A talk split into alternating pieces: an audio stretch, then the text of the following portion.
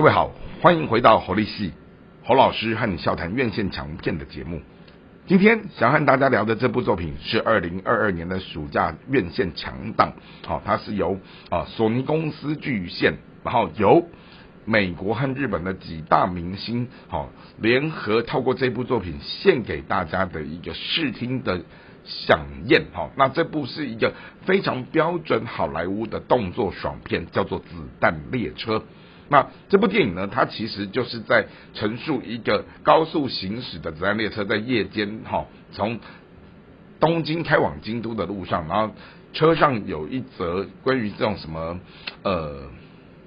各方人马他们的一些所谓的利益纠葛的东西。那有一个在状况外的这个职业杀手，代号叫瓢虫，也就是布莱德比特饰演的这个人。他本来的任务很简单，就是上车找到一个手提箱，把带下车就好了。但是因为这个手提箱的背后牵涉到了是有人质人命的问题，而人质人命的背后又牵涉到有帮派斗殴的问题，帮派斗殴的背后又有什么家庭血恨深仇的东西，一层一层的这样绑在一起的时候，我们就会发现到说，其实只是为了一口手提箱。好，情况并不是那么的单纯。那另外呢，也就是说，尽管整个剧情摊开来就是一个很很浅薄，没有什么太深的奥义，但是他们好仍旧希望在这样的一个所谓的动作厮杀当中，好带出一些些哲理。好比说，他告诉你。世间所有的意外堆叠在一起的时候，它可能就不是一个意外，它可能就是冥冥之中的一个安排。那另外，既然是一个动作幽默爽片，它的整个对打一定是要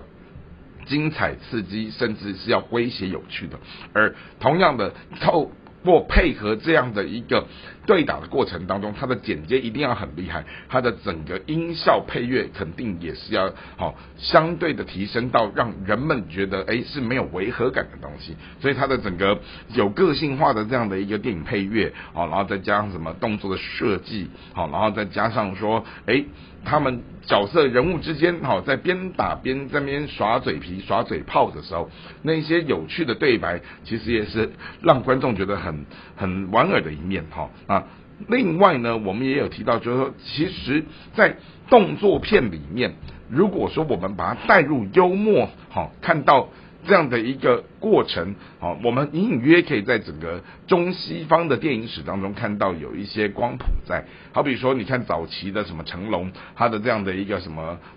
幽默功夫电影啊，一路这样走下来，然后到了后续，我们看到其他的一些像什么周星驰的那样什么功夫足球啊，什么这些东西，好，然后慢慢的你会发现到说，当动作片结合喜剧的时候，会给人另外一种。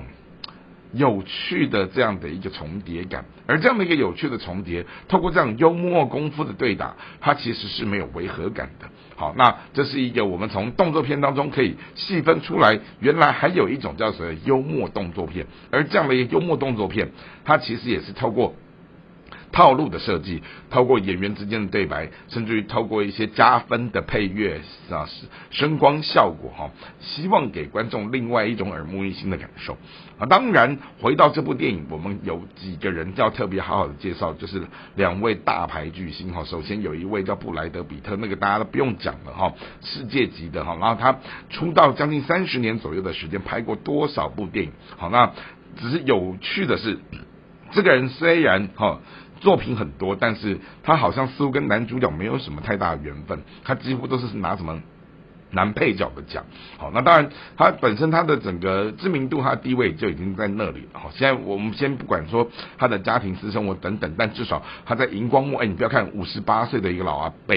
他在整个画面当中各方面的身手还是利落的，他的整个身形还是在家的哦，没有说因为。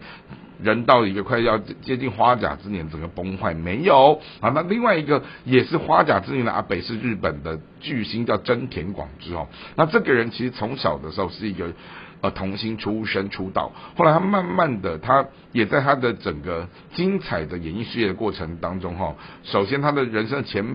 前半场是在日本大红大紫，后来慢慢的进入到二十一世纪以后，他把他的整个演艺事业的版图转向好莱坞哈，超过什么末代武士啊，或者是其他这些近期的作品当中，你会看到，只要在好莱坞世界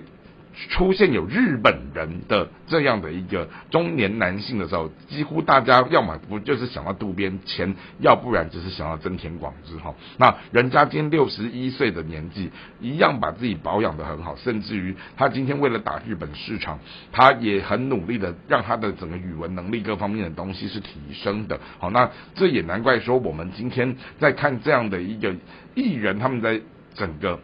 演艺事业的铺陈的过程当中，绝对没有我们想象中那么容易。那当然，除了这几位啊大哥级的之外，更好玩的是，他这一部戏请来了几个很亮眼的客串演员哈，就是查林塔图也意外的上车，好，然后也跟他们有一些有趣的互动，甚至于戏在最后的彩蛋出现的这个专门在跟杀手瓢虫联系的这个女女人的声音，好，背后的这个人居然是山卓布拉克，好，像根本。就很怀疑，他们根本他这三个人就在拍《失落迷城》的时候，大家就玩在一起，就讲好说，哎，等到时候这边布莱德比特去人家《失落迷城》这边去客串，等到布莱德比特演主演《子弹列车》的时候，他们两个再过来客串，那这就是一种友情的这样的一个支持跟展现嘛，哈。所以从这样的一个戏里戏外的过程当中，我们发现，其实《子弹列车》是一个非常灵动、非常好玩，也非常的有意思的一个动作爽片。我们姑且不论它。的剧情深度到哪里？但是该有的这些所谓的啊帅哥美女，该有的这一些所谓的视听享受，该有的这一些声光特效的东西，它都给你具备在这里。这也难怪说人家的票房一到台湾之后，哈，整个拿到啊整个院线片的冠军，它不是没有它的道理在这里。好，那这就是今天我们和你分享的啊。二零二二年暑假强档子弹列车，希望今天的分享你会喜欢。我们下次再会。